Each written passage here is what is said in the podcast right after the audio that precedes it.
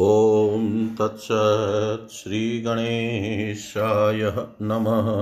श्रीमद्भागवतमहापुराणं प्रथमस्कन्दः अथ प्रथमोऽध्याय। श्रीसूतजिषे शौनकादिऋषियों का प्रश्न मङ्गलाचरण। जन्माद्यस्य यतोऽन्वयादितरतश्चार्थेष्वभिज्ञस्वरात् तेने ब्रह्महृदायादिकवये मूयन्ति यत्सूरय तेजोवारिमृदां यथा विनिमयो यत्र त्रिसर्गोऽमृषा धाम्नाश्वेन सदा निरस्तकुहकं सत्यं परं धीमहि धर्मप्रोञ्जितकेतवोऽत्र परमो निमत्सराणां शताम् वेद्यं वास्तवमत्र वस्तु शिवदं ताप्त्रयोन्मूलनम् श्रीमद्भागवते महामुनिकृते किं वा परेरीश्वर? सद्यो हि अद्यवरुध्यते यत्र कृतिभिः शुश्रूषुभिस्तक्षणात् निगमकल्पतरोर्गलितं फलं शुकमुखादमृतद्रवसंयुतं पिबत भागवतं रश्मालयं मुहुरहो रसिका भुवि भावुका, मुहुरको रसिका भुवि भावुका। कथा प्रारंभ नेमिषैरनिमिषक्षेत्रैऋषय शौनकादय सत्रं स्वर्गाय लोकाय सहस्रशं माशत। तु एकदा तु मुनय त एकदा तु मुनय प्रातर्हूत हुताग्नय सत्कृतं सुतमाशीनं पप्रचुरिदमादरा ऋषय ऊचु त्वया खलु पुराणानि, सेतिहासानि चानघ आख्यातान्यप्यधीतानि, धर्मशास्त्राणि यान्युत। यानि वेदविदां श्रेष्ठो भगवान् बादरायण, अन्ये च मुनय सुतः परावरविदो विदु। वेतत्वं सौम्य तत्सर्वं तत्त्वतस्तदनुग्रहात् भ्रूयो स्निग्धस्य शिष्यस्य गुरुवो गुह्यमप्युत। तत्र तत्राञ्जसायुष्मनः भवता यद्विनिश्चितं पुंसामेकान्ततः श्रेयस्तन्न संसितुमहर्षि प्रायेणाल्पायुषः सभ्यकलावस्मिन् युगे जना मन्दाः सुमन्दमतयो मन्दभाग्या युद्धृता भूरिणी, भूरिकर्माणि, श्रोतव्यानि, विभागश, अतः साधोऽत्र यत्सारं समुद्धृत्य मनीषया ब्रूहीन श्रद्धाधानां ब्रूहीन श्रद्धानानां येनात्मा सम्प्रसीदति। सूतजानासि भद्रं ते भगवान् सात्वतां पतिः देव, क्यां वसुदेवस्य जातो यस्य चिकीर्षया तनः शुश्रूषमाणा नाम हस्यङ्गानुवर्णितुं यस्यावतारो भूतानां क्षेमाय च भवाय च। आपनसंसृतिं घोरां यन्नामं विवशो गृह्णन् ततः सद्यो विमुच्येत यद्विभेति स्वयं भयम्। यत्पादसंश्रयाशुतः मुन्नय प्रशमायनः सद्य पुनन्त्युपस्पृष्ट्वा स्वधनुन्यापोऽनुसेवया को वा भगवतस्तस्य पुण्यश्लोके को वा भगवतस्तस्य पुण्यश्लोकेऽयकर्मण शुद्धिकामो न शृणुयाध्यश कलिमलापहम् तश्च कर्माण्युदाराणि परिगीतानि शूरिभिः ब्रूहि न श्रद्धानानां लीलया ददतः कला। अथाख्यायी हरे धीमन्वतार कथाशु वा लीला विदधतः स्वेरमीश्वरस्यात्ममायया वयं तु न वितृप्यतामुतं श्लोकविक्रमे यच्छृण्वतां रसज्ञानां स्वादु स्वादु पदे पदे। कृतवान् किल वीर्याणि सह रामेण केशव अतिमत्र्याणि भगवान् गुडकपटमानुष कलिमागतमाज्ञाय क्षेत्रे अस्मिन् वैष्णवे वयम् आशीनां दीर्घसत्रेण कथायां सक्षणा हरे त्वं न सन्दर्शितो धात्रा दुस्तरं निस्थितिस्सतां कलिं सत्वरं पूषां कर्णधार इवाणवम् ब्रूहि योगेश्वरे कृष्णे ब्रह्मण्ये धर्मवर्मणि स्वां काष्ठा मधुनोपेते धर्मकं शरणं गत धर्मकं शरणं गत। जिससे इस जगत की सृष्टि, स्थिति और प्रलय होते हैं, क्योंकि वह सभी सद्रूप पदार्थों में अनुगत है और असत पदार्थों से पृथक है।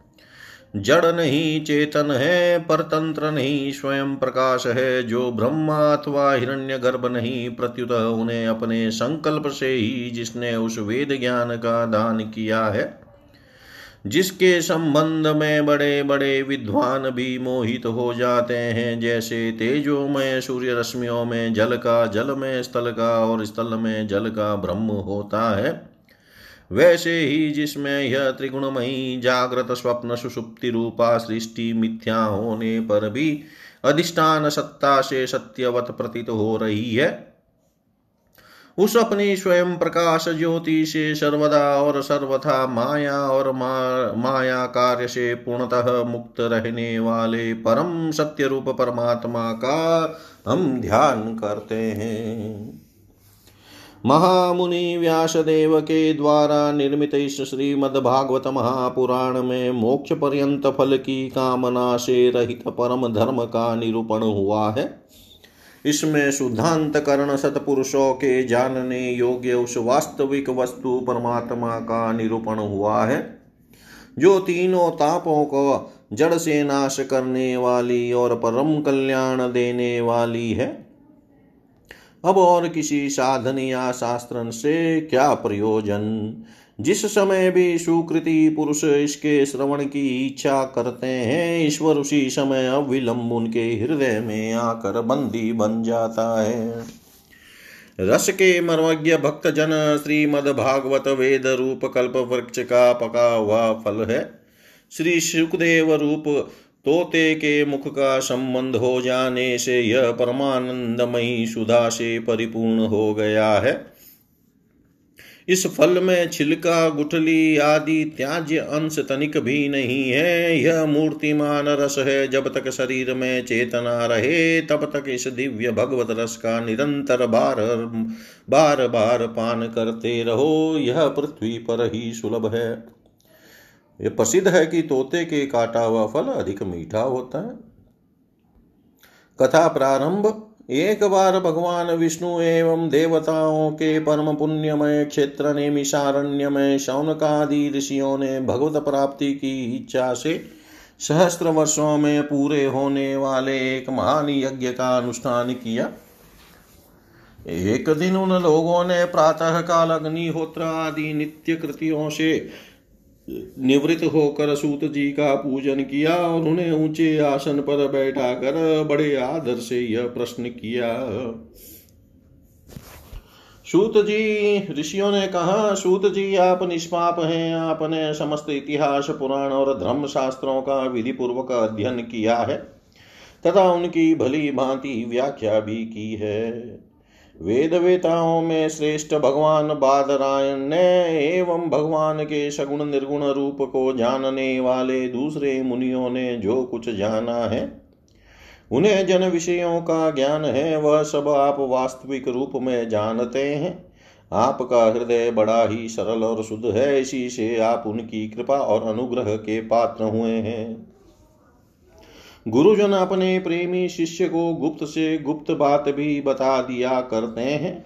आयुष्मन, आप कृपा करके यह बतलाइए कि उन सब शास्त्रों, पुराणों और गुरुजनों के उपदेशों में कलियुगी जीवों के परम कल्याण का सहज साधन आपने क्या निश्चय किया है? आप संत समाज के भूषण हैं, इस कलयुग में प्राय लोगों की आयु कम हो गई है।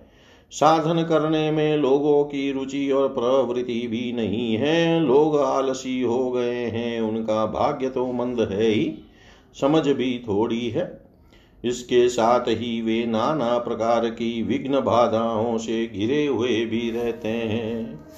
शास्त्र भी बहुत से हैं, परंतु उनमें एक निश्चित साधन का नहीं, अनेक प्रकार के कर्मों का वर्णन है। साथ ही वे इतने बड़े हैं कि उनका एक अंश सुनना भी कठिन है। आप परोपकारी हैं। अपनी बुद्धि से उनका सार निकाल कर प्राणियों के परम कल्याण के लिए हम श्रद्धालुओं को सुनाइए, जिसे हमारे अंतकरण की शुद्धि प्राप्त हो। प्यारे सूत जी, आपका कल्याण हो। आप तो जानते ही हैं कि यदुवंशियों के रक्षक भक्त वत्सल भगवान श्री कृष्ण वसुदेव की धर्म पत्नी देवकी के गर्भ से क्या करने की इच्छा से अवतीर्ण हुए थे? हम उसे सुनना चाहते हैं। आप कृपा करके हमारे लिए उसका वर्णन कीजिए, क्योंकि भगवान का अवतार जीवों के परम कल्याण और उनकी भगवत प्रेममयी समृद्धि के लिए ही होता है। यह जीव जन्म मृत्यु के घोर चक्र में पड़ा हुआ है। इस स्थिति में भी यदि वह कभी भगवान के मंगलमय नाम का उच्चारण कर ले तो उसी क्षण उससे मुक्त हो जाए, क्योंकि स्वयं भय भी भगवान से डरता है। सूत जी, परम विरक्त और परम शांत मुनिजन भगवान के श्री चरणों की शरण में ही रहते हैं। अतएव उनके स्पर्श मात्र से संसार के जीव जंतु पवित्र हो जाते हैं।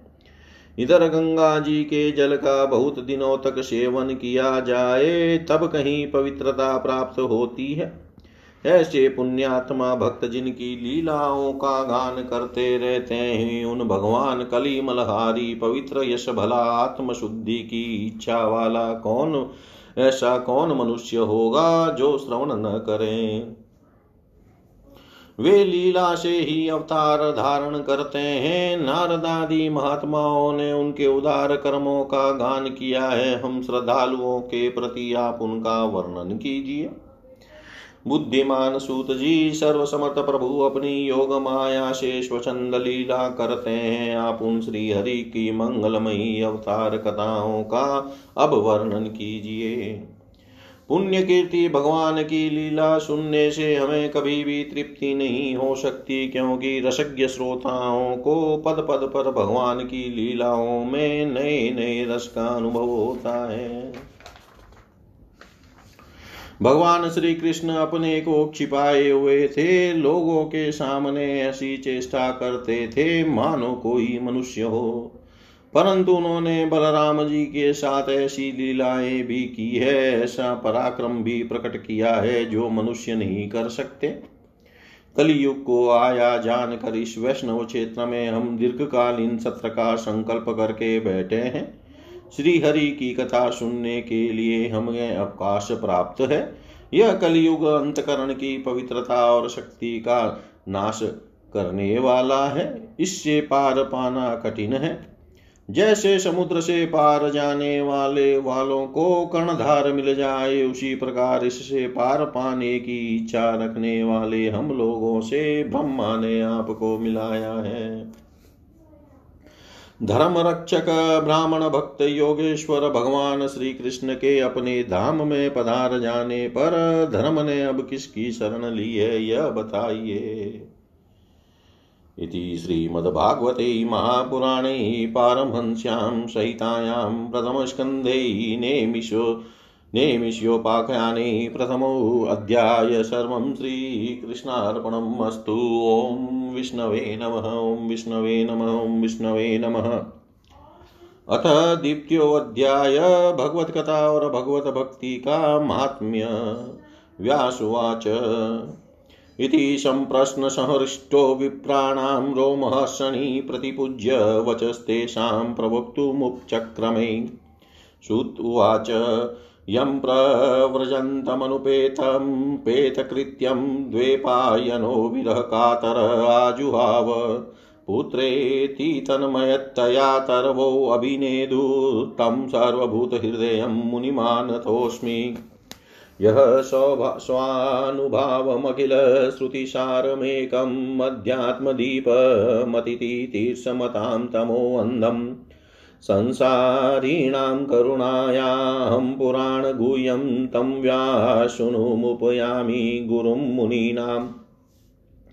नारायणं नमस्कृत्यं नरं चेव नरोत्तमं देवीं सरस्वतीं व्यासं ततो जयमुदीरयेत्। मुनय साधुपृष्टोऽहं भवद्भिलोकमङ्गलं यत्कृतः कृष्णसम्प्रश्नो येनात्मा सुप्रसीदति। स वै पुंसां परो धर्मो यतो भक्तिरधोक्षजे अहेतुक्य प्रतिहतायात्मा सम्प्रसीदति। वासुदेवे भगवती भक्तियोगप्रयोजित जनयत्याशु वैराग्यं ज्ञानं च यदहेतुकम्। धर्मस्वनुष् धर्मस्वनुष्ठितः पुंसां विश्वक्षेण कथायुष् कथाशुय नोत्पादयेद्यधिरतिं सम एव हि केवलम्। धर्मस्य हि आपवर्गस्य नाथोऽर्थायोपकल्पते नाथस्य धर्मे कान्तस्य कामो लाभाय हि स्मृतः। कामस्य नेन्द्रियप्रीतिलाभो जीवेत यावता जीवस्य तत्त्वजिज्ञासा नाथो यश्चेह कर्मभिः। वदन्ति तत्त्वविदस्त्वं यञ्जज्ञानमद्वयं ब्रह्मोति परमात्मेति भगवानिति शब्द्यते। तत्श्रद्धानां मुनयो ज्ञानवैराग्ययुक्तया पश्यन्त्यात्मनि चात्मानं भक्त्या श्रुतगृहीतया। अतः पुम्भी द्विजश्रेष्ठा वर्णाश्रमविभागशस्व नुष्टिस्तस्य धर्मस्य संसिधि हरितोषणं तस्मादेकेन मनसा भगवान् सात्वतां पतिः श्रोतव्य कीर्तितव्यश्च ध्येयपूज्यश्च नित्यदा। यदनुध्यासिना युक्ता कर्मग्रन्थिनिबन्धनं छिन्दन्ति गोविदास्तस्य को न कुर्यात् कथारतिम् शुश्रूषौ श्रद्दधानस्य वासुदेव कथारुचि श्यान्महत्सेवया विप्रा पुण्यतीतनिषेवनात्। शृण्वतां स्वकदां कृष्ण पुण्यश्रवण कीर्तन हि अद्यन्तस्तो हि अभद्राणि विद्युनोति सुहृत्सताम्। नष्टप्रायेष्वभद्रेषु नित्यं भागवत सेवया भगवान् भगवत्युत्तम श्लोके भक्ति भवति नैष्टिकी। तदा रजस्तमो भावा कामलोभादयश्च ये चेतरेनाविधं स्थितं सत्त्वे प्रसीदति। एवं प्रसन्नमनसो भगवद्भक्तियोगतः भगवतत्त्वविज्ञानं मुक्तसङ्गस्य जायते। भिद्यते हृदयग्रन्थि छिद्यन्ते सर्वसंशया, क्षीयन्ते चास्य कर्माणि दृष्ट एवात्मनीश्वरे। अतो वै कवयो नित्यं भक्तिं परमया मुदा वासुदेव भगवती कुर्वन्त्यात्मप्रसादनीम्। सत्वं रजस्तम इति प्रकृते गुणास्तैर्युक्तपरपुरुष एकियास्य दत्ते। स्थित्यादये हरिविरञ्चि हरेति संज्ञा श्रेयासि तत्र खलु सत्त्वतनो नृणां स्युः पार्थिवा दारुणो धूम तस्मादग्निस्त्रयै मयतमसस्तु रजस्तस्मात् सत्त्वं यद्ब्रह्मदर्शनम्। भेजिरे मुनयोऽथाग्रे भवन्तमधोक्षजं सत्वं विशुदं क्षेमाय कल्पन्ते यनुतानिह। मुमुक्षवो घोररूपान् हित्वा भूतपतिनतः नारायणकलः शान्ता भजन्ती हनसूयव। रजस्तमः प्रकृतय समशीला भजन्ति वे पितृभूतप्रजेत् साधीन् श्रियेश्वर्यप्रजेप्सव। वासुदेव परा वेदा, वासुदेव परामखा वासुदेव परा योगा, वासुदेव परा क्रिया। वासुदेव परं ज्ञानं, वासुदेव परं तप, वासुदेव परो धर्मो, वासुदेव परागति स एव दं स जाग्रै भगवानात्ममायया, सदसद्रूपया चाशो गुणमय्या गुणो विभु। तथा विलसितेष्वेषु गुणेषु गुणवानिव अन्तप्रविष्टा भाति विज्ञानेन विजृम्बित यथा हि अवहितो वग्निदारुष्वेकस्वयं स्वयोनिषु नानेव भाति विश्वात्मा भूतेषु च तथा पुमान्। असो गुणमयी भावे भूतसूक्ष्मेन्द्रियात्मभिः निर्विष्टो भुङ्क्ते भूतेषु तद्गुणान्। भावयत्येष सत्त्वेन् वै लोकभावन लीलावतारानुरतो देवतीर्यङ्नरादिषु लीलावतारानुतो देव तिर्यङ्नरादिषु श्री व्यास जी कहते हैं सौनकादि ब्रह्मवादी ऋषियों के ये प्रश्न सुनकर रोमहर्षण के पुत्र उग्र श्रवा को बड़ा ही आनंद हुआ। उन्होंने ऋषियों के इस मंगलमय प्रश्न का अभिनंदन करके कहना आरंभ किया। सूत जी ने कहा, जिस समय श्री सुखदेव जी का यज्ञोपवित संस्कार भी नहीं हुआ था सुतराम लौकिक वैदिक कर्मों के अनुष्ठान का अवसर भी नहीं आया था उन्हें अकेले ही संन्यास लेने के उद्देश्य से जाते देख कर उनके पिता व्यास जी विरह से कातर होकर पुकारने लगे, बेटा बेटा, उस समय तन्मय होने के कारण श्री सुखदेव जी को और से सुखदेव जी की ओर से वृक्षों ने उत्तर दिया। ऐसे सबके हृदय में विराजमान श्री सुखदेव मुनि को मैं नमस्कार करता हूँ। यह श्रीमद्भागवत अत्यंत गोपनीय रहस्यात्मक पुराण है। यह भगवत स्वरूप का अनुभव कराने वाला और समस्त वेदों का सार है। संसार में फंसे हुए जो लोग इस घोर ज्ञानांधकार से पार जाना चाहते हैं, उनके लिए आध्यात्मिक तत्वों को प्रकाशित कराने वाला यह एक अद्वितीय दीपक है। वास्तव में उन्हीं पर करुणा करके बड़े बड़े मुनियों के आचार्य श्री सुखदेव जी ने इसका वर्णन किया है। मैं उनकी शरण ग्रहण करता हूँ।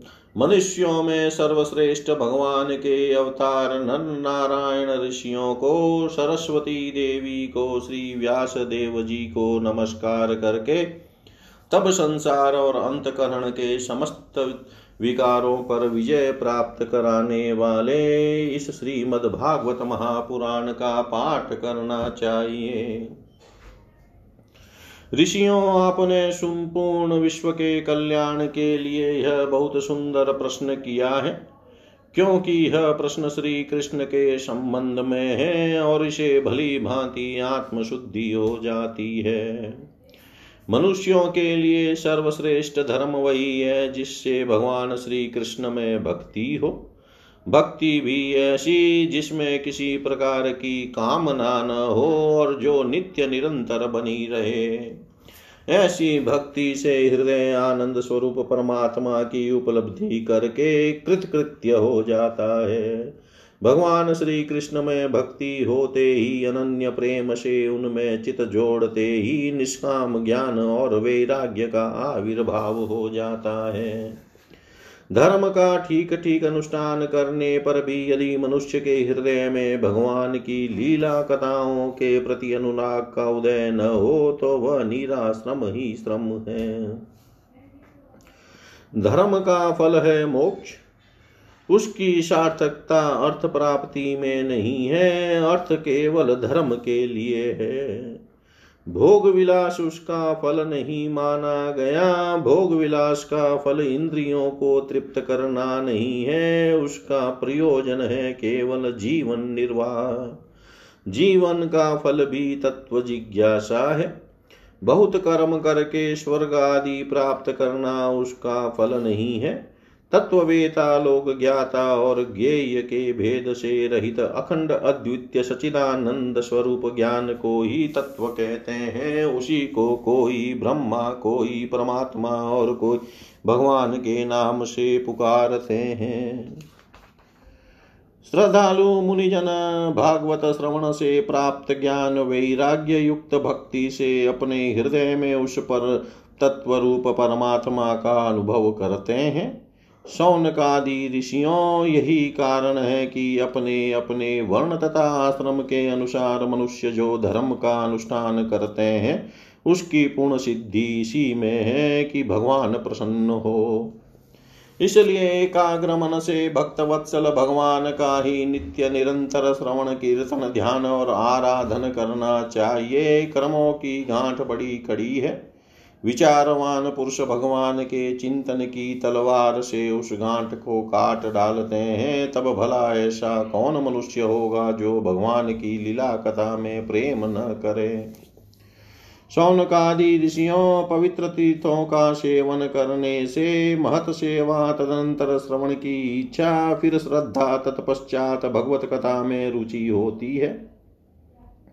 भगवान श्री कृष्ण के यश का श्रवण और कीर्तन दोनों पवित्र करने वाले हैं। वे अपनी कथा सुनने वालों के हृदय में आकर स्थित हो जाते हैं और उनकी अशुभ वासनाओं को नष्ट कर देते हैं, क्योंकि वे संतों के नित्य सुहृद हैं। जब श्रीमद् भागवत अथवा भगवत भक्तों के निरंतर सेवन से अशुभ वासनाएँ नष्ट हो जाती है तब पवित्र कीर्ति भगवान श्री कृष्ण के प्रति स्थायी प्रेम की प्राप्ति होती है। तब रजोगुण और तमोगुण के भाव, काम और लोभादि शांत हो जाते हैं और चित इनसे रहित होकर सत्वगुण में स्थित एवं निर्मल हो जाता है। इस प्रकार भगवान की प्रेममयी भक्ति से जब संसार की समस्त आसक्तियाँ मिट जाती है, हृदय आनंद से भर जाता है, तब भगवान के तत्व का अनुभव अपने आप हो जाता है। हृदय में आत्मस्वरूप भगवान का साक्षात्कार होते ही हृदय की ग्रंथि टूट जाती है, सारे संदेह मिट जाते हैं और कर्म बंधन क्षीण हो जाता है। इसी से बुद्धिमान लोग नित्य निरंतर बड़े आनंद से भगवान श्री कृष्ण के प्रति प्रेम भक्ति रख करते हैं, जिसे आत्म प्रसाद की प्राप्ति होती है। प्रकृति के तीन गुण है, सत्वरज और तम। इनको स्वीकार करके इस संसार की स्थिति, उत्पत्ति और प्रलय के लिए एक अद्वितीय परमात्मा ही विष्णु, ब्रह्म और रुद्र ये तीन नाम ग्रहण करते हैं। फिर भी मनुष्यों का परम कल्याण तो सत्वगुण स्वीकार करने वाले श्री हरि से ही होता है। जैसे पृथ्वी के विकार लकड़ी की अपेक्षा धुआँ श्रेष्ठ है और उससे भी श्रेष्ठ है अग्नि। क्योंकि वेदोक्त यज्ञ यागादि के द्वारा अग्नि सदगति देने वाला है, वैसे ही तमोगुण से रजोगुण श्रेष्ठ है और रजोगुण से भी सत्वगुण श्रेष्ठ है। क्योंकि वह भगवान का दर्शन कराने वाला है। प्राचीन युग में महात्मा लोग अपने कल्याण के लिए विशुद्ध सत्वमय भगवान विष्णु की ही आराधना किया करते थे। अब भी जो लोग उनका अनुसरण करते हैं, वे उन्हीं के समान कल्याण भाजन होते हैं। जो लोग इस संसार सागर से पार जाना चाहते हैं, वे यद्यपि किसी की निंदा तो नहीं करते, न किसी में दोष ही देखते हैं। फिर भी घोर रूप वाले तमोगुणी, रजोगुणी, भैरवादी भूतपतियों की उपासना न करके सत्वगुणी विष्णु, भगवान और उनके अंश कला स्वरूपों का ही भजन करते हैं। परंतु जिसका स्वभाव रजोगुणी अथवा तमोगुणी है, वे धन, ऐश्वर्य और संतान की कामना से भूत पितर और प्रजापतियों की उपासना करते हैं, क्योंकि इन लोगों का स्वभाव उन भूतादि से मिलता जुलता होता है। वेदों का तात्पर्य श्री कृष्ण में ही है, यज्ञों के उद्देश्य श्री कृष्ण ही है, योग श्री कृष्ण के लिए ही किए जाते हैं और समस्त कर्मों की पर परिसमाप्ति भी श्री कृष्ण में ही है। ज्ञान से ब्रह्म स्वरूप श्री कृष्ण की ही प्राप्ति होती है, तपस्या श्री कृष्ण की ही प्रसन्नता के लिए ही की जाती है। श्री कृष्ण के लिए ही धर्मों का अनुष्ठान होता है और सब गतियाँ श्री कृष्ण में ही समा जाती है। यद्यपि भगवान श्री कृष्ण प्रकृति और उसके गुणों से अतीत है, फिर भी अपनी गुणमयी माया से जो प्रपंच दृष्टि से है और तत्व की दृष्टि से नहीं है, उन्होंने ही सर्ग के आदि में इस संसार की रचना की थी। ये सत्वरज और तम तीनों गुण उसी माया के विलास है। इनके भीतर रहकर भगवान इनसे युक्त शरीर के मालूम पड़ते हैं। वास्तव में तो वे परिपूर्ण विज्ञान आनंद घन है। अग्नि तो वस्तुतः एक ही है, परंतु जब वह अनेक प्रकार की लकड़ियों में प्रकट होती है तब अनेक सी मालूम पड़ती है। वैसे ही सबके आत्म रूप भगवान तो एक ही है। परंतु प्राणियों की अनेकता से अनेक जैसे जान पड़ते हैं। भगवान ही सूक्ष्म भूत तन मात्रा इंद्रिय तथा अंतकरण आदि गुणों के विकार भूत भावों के द्वारा नाना प्रकार की योनियों का निर्माण करते हैं और उनमें भिन्न भिन्न जीवों के रूप में प्रवेश करके उन उन योनियों के अनुरूप विषयों का उपभोग करते कराते हैं। वे ही संपूर्ण लोकों की रचना करते हैं और देवता, पशु, पक्षी, मनुष्य आदि योनियों में लीला अवतार ग्रहण करके सत्व गुणों के द्वारा जीवों का पालन पोषण करते हैं। इति श्रीमद्भागवते महापुराणे पारमहंस्यां संहितायां प्रथमस्कन्धे नेमिष्योपाख्याने द्वितीयोऽध्याय। सर्वं श्रीकृष्णार्पणम् अस्तु। ॐ विष्णवे नमः। ॐ विष्णवे नमः। ॐ विष्णवे नमः। श्रीमद्भागवत तृतीयोध्याय अथ तृतीयोध्याय भगवान के अवतारों का वर्णन। श्रुतवाच जगृहे पौरुषं रूपं भगवान् महदादिभिः सम्भूतं षोडशकलमाधो लोकशिश्रिक्षया यस्याम्बशीशयानस्य योगनिन्द्रां वितन्वतः नाभिर्दाम्बुजादासीत् ब्रह्म विश्वसृजां पति। यस्यावयवसंस्थाने कल्पितो लोकविस्तरः तद्वै भगवतो रूपं विशुद्धं सत्त्वमूर्जितम् पश्यन्त्यदो रूपमदभ्रचक्षुषा सहस्रपादो रुभुजानान्नादभूतं। सहस्रमूर्धश्रवणाक्षिनाशिकं सहस्रमौल्यं वरकुण्डलोलशत एतनानावताराणां निधानं बीजमव्ययं यस्याशांसेन सृज्यते देवी देवतीर्यङ्नरादय स एव प्रथमं देव कौमारं सर्गमास्थित चचार दुश्चरं ब्रह्मा ब्रह्मचर्यमखण्डितम् द्वितीयं तु भवायास्य रसातल्गतां महिमुद्वरिष्यनुपादतः यज्ञेश शौकरं वपु तृतीयं ऋषिसर्गं च देवर्षि त्वमुपेत्य स तन्त्रं सात्वतमचष्ट्य निष्कर्यं, निष्कर्म्यं कर्मणां यतः तूर्ये धर्मकलासर्गे नरनारायणावृषि भूत्वात्मोपशमोपये तमकरो दुश्चरं तपः। पञ्चमः कपिलो नाम सिद्धेश कालविप्लुतं प्रोवाचासुर्येशाज्ञं तत्त्वग्रामविनिर्णयम्। षष्ठे अत्रेरपत्यत्वं वृतः प्राप्तोऽन अनसूययान्वीक्षि किमलर्काय प्रह्लादादिभ्यौ जीवान् ततः सप्तम् आकुत्यां रुचेर्यज्ञोऽभिजायत स यामादेशुर्गणेरपातस्वाय भुङ्वान्तरम् अष्टमे मेरुदेव्यां तु नाभे जातौरुक्रम दर्शयन् वर्त्मधीराणां सर्वाश्रमनमस्कृतम् ऋषिभियाचितो भेजेनमं पार्थिवं वपु दुग्धे मामोषधि विप्रास्तेनायं सौषतम् रूपं स जगृहे मात्स्यं चाक्षुषो दधिसम्प्लवै नाव्यारोप्य महिमय्यां पाद्वैव स्वतं मनुम्। सुरासुराणामुदधिं मतनतां मन्दराचलं दधे कमठरूपेण पृष्ठ एकादशो विभु। धान्वन्तरं द्वादशं त्रयोदशमेव च अपाय यत्सुरानन्या मोहिन्यां मोहयन् स्त्रिया चतुर्दशं नारसिंहं बिभ्रदेत्येन्द्रियमूर्जितं ददार करजेवेक्षसेरकां कटकृद्यता। पञ्चदशं वामनकं कृत्वा गादध्वरं बले पदत्रयं याचमान प्रत्यादित्य सुस्त्रीविष्टपम्। अवतारे षोडशमे पश्यन् ब्रह्मध्रुवो नृपान् त्रिसप्तकृत्व कुपितो निक्षात्र नं करोन्महिं ततः सप्तदशे जात सत्यवत्यां पराशरात् चक्रे वेदतरो शाखा दृष्ट्वा पुंसोऽल्पमेधस।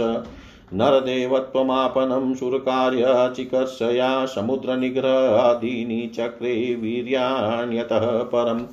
एकोनविंशे विंशतितमे वृष्णिषु प्राप्य जन्मनि रामकृष्णाविति भुवो भगवान् हरद्भरम्।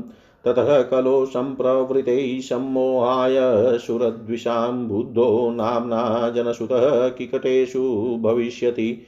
अथाशो युगसन्ध्यायां दस्युप्रायेषु राजसु जनिता विष्णुयशसो नाम्ना कल्की जगत्पतिः। अवतारा हि असङ्ख्येया हरे द्विजा यथा विदाशिनकुल्या सरसस्युसहस्रश ऋषयो मनवो देवा मनुपुत्रा महोजश कला सर्वै हरेरेव स प्रजापत्यस्तथा। एते चांशकला पुंस कृष्णस्तु भगवान् स्वयम् इन्द्रियारिव्याकुलं लोकं मृडयन्ति युगे युगे। जन्म गुह्यं भगवतो य एतत्प्रियतो नरः सायं प्रातः गृह्णन् भक्त्या दुःखग्रामाद्विमुच्यते एतद्रूपं भगवतो हि रूपस्य चिदात्मनः मायागुणे विरचितं महादादिभिरात्मनि। यथा नभसि मयगो गौरेणुवा पार्थिवो निले एवं दृष्टधि दृश्यत्वमारोपितमं बुद्धिभिः अतः परं यद्व्यक्तमव्युड्गण व्यूहितम् अदृष्टा श्रुतवस्तुत्वात् स जीवो यत पुनः भव यत्रे मे सदसद्रूपै प्रतिषिद्धे स्वसंविदा विद्यात्मनि कृते इति तद्ब्रह्मदर्शनम्। यद्येषोपरता देवी मायावेशारधिमती सम्पन्नम् एवेति विदुमहिम्नि स्वे महीयते। एवं जन्मानि कर्माणि कर्तुर्जनश्च च वर्णयन्ति स्म कवयो वेदगुह्यानि यत्पते। स एवाइदं विश्वममोगलीलः सृजत्यवत्यति न सजते अस्मिन्। भूतेषु चान्तर्हितम् आत्मतन्त्रः षाडवर्गिकं जिघ्नति षड्गुणेश। न चास्य कश्चिन्निपुणेन धातुर्वेति जन्तुकुमनीशऊति नामानि रूपाणि मनोवचोभिः सन्तन्वतो नटचर्यामि वाग्यः। स वेदधातु पदवीं परस्य दुरन्तवीर्यस्य रथाङ्गपाणि यो मायया सन्ततयानुवृत्त्या भजेत तत्पादसरोजगन्धम् अतेह धन्या भगवन्त इतं यद्वासुदेवे अखिललोकनाथे कुर्वन्ति सर्वात्मकमात्मभावं न यत्र भूय परिवर्त उग्रः। इदं भागवतं नाम पुराणं ब्रह्मसंहितम् उत्तमश्लोकचरितं चकार भगवान् ऋषि। निःश्रेयसाय यलोकस्य धन्यं स्वस्त्ययनं महततादिदं ग्राह्यामाश सूतमात्मवतां वरं सर्ववेदेतिहासानां सारं सारं समुद्धृतम् स तु स्रंसावयामास महाराजं परीक्षितम् प्रायोपविष्टं गङ्गायां परितं परमर्षिभिः कृष्णेश्वधामोपगते धर्मज्ञानादिभिः सह कलो नष्टदृशामेष पुराणो कोऽधु नोदित तत्र कीर्तयतो विप्रा विप्रसे भूरितेजस अहं चाद्य गमं तत्र वि निविष्टस्तदनुग्रहात् सोऽहं वस्रावयिष्यामि यथाधीतं, यथामति यथाधीतं, यथामति। श्री सूत जी कहते हैं, सृष्टि के आदि में भगवान ने लोकों के निर्माण की इच्छा की। इच्छा होते ही उन्होंने महतत्व आदि से निष्पन्न पुरुष रूप ग्रहण किया। उसमें दस इंद्रियाँ, एक मन और पाँच भूत, ये सोलह कलाया कलाएँ थी। उन्होंने कारण जल में शयन करते हुए जब योग निंद्रा का विस्तार किया, तब उनके नाभि सरोवर में से एक कमल प्रविष्ट हुआ और उस कमल से प्रजापतियों के अधिपति ब्रह्मा जी उत्पन्न हुए। भगवान के उस विराट रूप के अंग प्रत्यंग में ही समस्त लोगों की कल्पना की गई है। वह भगवान का विशुद्ध सत्वमय श्रेष्ठ रूप है। योगी लोग दिव्य दृष्टि से भगवान के उस रूप का दर्शन करते हैं। भगवान का वह रूप हज़ारों पैर जांगे बुझाएँ और मुखों के कारण अत्यंत विलक्षण है। उसमें सहस्त्रों शीर, हज़ारों कान, हज़ारों आँखें और हज़ारों नासिकाएँ हैं। हज़ारों मुकुट, वस्त्र और कुंडल आदि आभूषणों से वह उल्लासित रहता है। भगवान का यही पुरुष रूप जिसे नारायण कहते हैं, अनेक अवतारों का अक्षय कोश है। इसी से सारे अवतार प्रकट होते हैं। इस रूप के छोटे से छोटे अंश से देवता, पशु, पक्षी और मनुष्य आदि योनियों की सृष्टि होती है। उन्हीं प्रभु ने पहले कौमार सर्ग में सनक सनंदन सनातन और सनत कुमार इन चार ब्राह्मणों के रूप में अवतार ग्रहण करके अत्यंत कठिन अखंड ब्रह्मचर्य का पालन किया। दूसरी बार इस संसार के कल्याण के लिए समस्त यज्ञों के स्वामी उन भगवान ने ही रसातल में गई हुई पृथ्वी को निकाल लाने के विचार से शुक्र रूप ग्रहण किया। ऋषियों की सृष्टि में उन्होंने देवर्षि नारद के रूप में तीसरा अवतार ग्रहण किया और सात्वत तंत्र का, जिसे नारद पाँच रात्र कहते हैं, उपदेश किया। उसमें कर्मों के द्वारा किस प्रकार कर्म बंधन से मुक्ति मिलती है, इसका वर्णन है। धर्म पत्नी मूर्ति के गर्भ से उन्होंने नर नारायण के रूप में चौथा अवतार ग्रहण किया। इस अवतार में उन्होंने ऋषि बनकर मन और इंद्रियों का सर्वथा संयम करके बड़ी कठिन तपस्या की।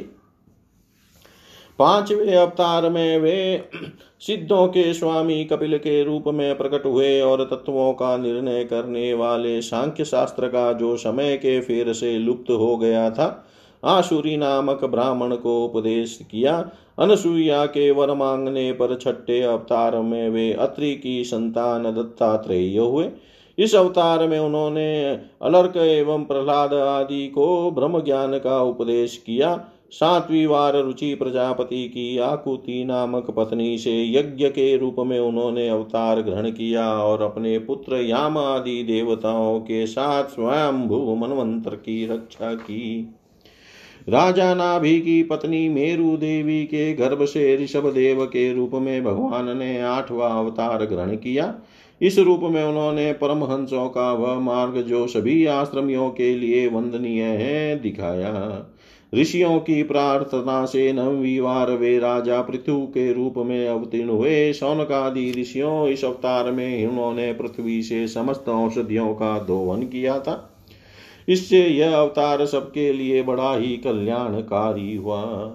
चाक्षुष मनवंत्र के अंत में जब सारी त्रिलोकी समुद्र में डूब रही थी, तब उन्होंने मत्स्य के रूप में दसवां अवतार ग्रहण किया और पृथ्वी रूपी नौका पर बैठाकर अगले मनवंत्र के अधिपति वेवस्वत मनु की रक्षा की। जिस समय देवता और दैत्य समुद्र मंथन कर रहे थे, उस समय ग्यारहवा अवतार धारण करके कच्छप रूप से भगवान ने मंद्राचल को अपनी पीठ पर धारण किया। बारहवीं वार धनवंतरी के रूप में अमृत लेकर समुद्र से प्रकट हुए और तेरहवीं वार मोहिनी रूप धारण करके देत्यों को मोहित करते हुए देवताओं को अमृत पिलाया। चौदहवें अवतार में उन्होंने नरसिंह रूप धारण किया और अत्यंत बलवान दित्य दैत्यराज हिरण्यकशिपु की छाती अपने नखों से अनायास इस प्रकार फाड़ डाली, जैसे जटाई बनाने वाला सिंह को चीर डालता है। पंद्रहवीं बार वामन का रूप धारण करके भगवान दैत्यराज बलि के यज्ञ में गए। वे चाहते तो थे त्रिलोकी का राज्य परंतु मांगी उन्होंने केवल तीन पग पृथ्वी सोलवे परशुराम अवतार में जब उन्होंने देखा कि राजा लोग ब्राह्मणों के द्रोही हो गए हैं, तब क्रोधित होकर उन्होंने पृथ्वी को इक्कीस बार क्षत्रियों से शून्य कर दिया।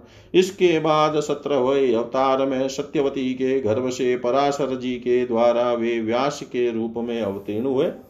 उस समय लोगों की समझ और धारणा शक्ति कम देख कर आपने वेद रूप वृक्ष की कई शाखाएँ बना दी। अठारह वार देवताओं का कार्य संपन्न करने की इच्छा से उन्होंने राजा के रूप में रामावतार ग्रहण किया और सेतु बंधन, रावण, वध आदि वीरतापूर्ण, बहुत सी लीलाएँ की। उन्नीसवें और बीसवें अवतारों में उन्होंने यदुवंश में बलराम और श्री कृष्ण के नाम से प्रकट होकर पृथ्वी का भार उतारा। उसके बाद कलयुग आ जाने पर मगध देश बिहार में देवताओं के द्वेषी देतियों को मोहित करने के लिए अजन के पुत्र रूप में आपका बुधावतार होगा। इसके भी बहुत पीछे जब कलयुग का अंत समीप होगा और राजा लोग प्राय लुटेरे हो जाएँगे, तब जगत के रक्षक भगवान विष्णु यश नामक ब्रह्मा ब्राह्मण के घर कल की रूप में अवतीर्ण होंगे। सोनकादि ऋषियों जैसे अगाध सरोवर से हज़ारों छोटे छोटे नाले निकलते हैं, वैसे ही सत्वनिधि भगवान श्री हरि के असंख्य अवतार हुआ करते हैं। ऋषि मनु देवता प्रजापति मनुपुत्र और जितने भी महान शक्तिशाली हैं, वे सब के सब भगवान के ही अंश हैं। ये सब अवतार तो भगवान के अंशावतार अथवा कलावतार है, परंतु भगवान श्री कृष्ण तो स्वयं भगवान अवतारी ही हैं। जब लोग देत्यों के अत्याचार से व्याकुल हो उठते हैं, तब युग युग में अनेक रूप धारण करके भगवान उनकी रक्षा करते हैं।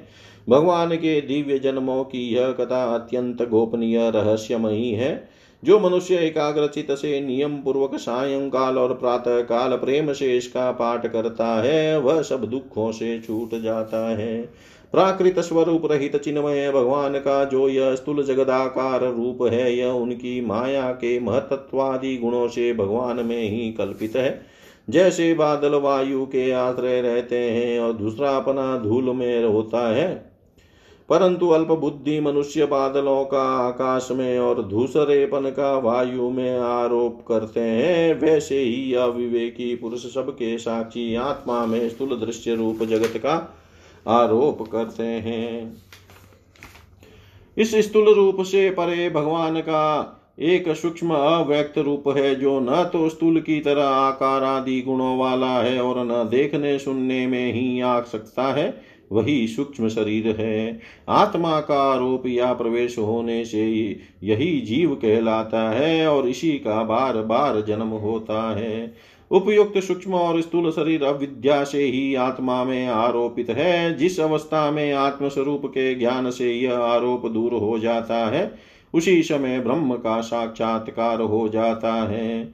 तत्वज्ञानी लोग जानते हैं कि जिस समय यह बुद्धि रूपा परमेश्वर की माया निवृत्त हो जाती है, उस समय जीव परमानंदमय हो जाता है और अपनी स्वरूप महिमा में प्रतिष्ठित होता है। वास्तव में जिनके जन्म नहीं है और कर्म भी नहीं है, उन हृदयेश्वर भगवान के अप्राकृत जन्म और कर्मों का तत्वज्ञानी लोग इसी प्रकार वर्णन करते हैं, क्योंकि उनके जन्म और कर्म वेदों के अत्यंत गोपनीय रहस्य है। भगवान की लीला अमोघ है, वे लीला से ही संसार का सृजन पालन और संहार करते हैं, किंतु इसमें आसक्त नहीं होते। प्राणियों के अंतकरण में छिपे रहकर ज्ञानेन्द्रिय और मन के नियंता के रूप में उनके विषयों को ग्रहण भी करते हैं, परंतु उनसे अलग रहते हैं, वे परम स्वतंत्र हैं। ये विषय कभी उन्हें लिप्त नहीं कर सकते। जैसे अनजान मनुष्य, जादूगर अथवा नट के संकल्प और वचनों से की हुई करामात को नहीं समझ पाता वैसे ही अपने संकल्प और वेदवाणी के द्वारा भगवान के प्रकट किए हुए इन नाना नाम और रूपों को तथा उनकी लीलाओं को कुबुद्धि जीव बहुत सी तर्क युक्तियों द्वारा नहीं पहचान सकता। चक्रपाणी भगवान की शक्ति और पराक्रम अनंत है।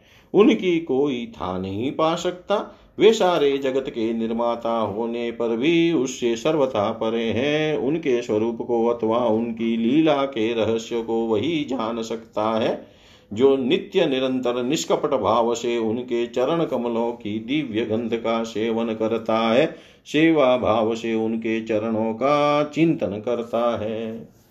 सौनकादि ऋषियों आप लोग बड़े ही सौभाग्यशाली तथा धन्य हैं जो इस जीवन में और विघ्न बाधाओं से भरे इस संसार में समस्त लोकों के स्वामी भगवान श्री कृष्ण से वह सर्वात्मक आत्म भाव अनिर्वचनीय अनन्य प्रेम करते हैं, जिससे फिर इस जन्म मरण रूप संसार के भयंकर चक्र में नहीं पड़ना होता।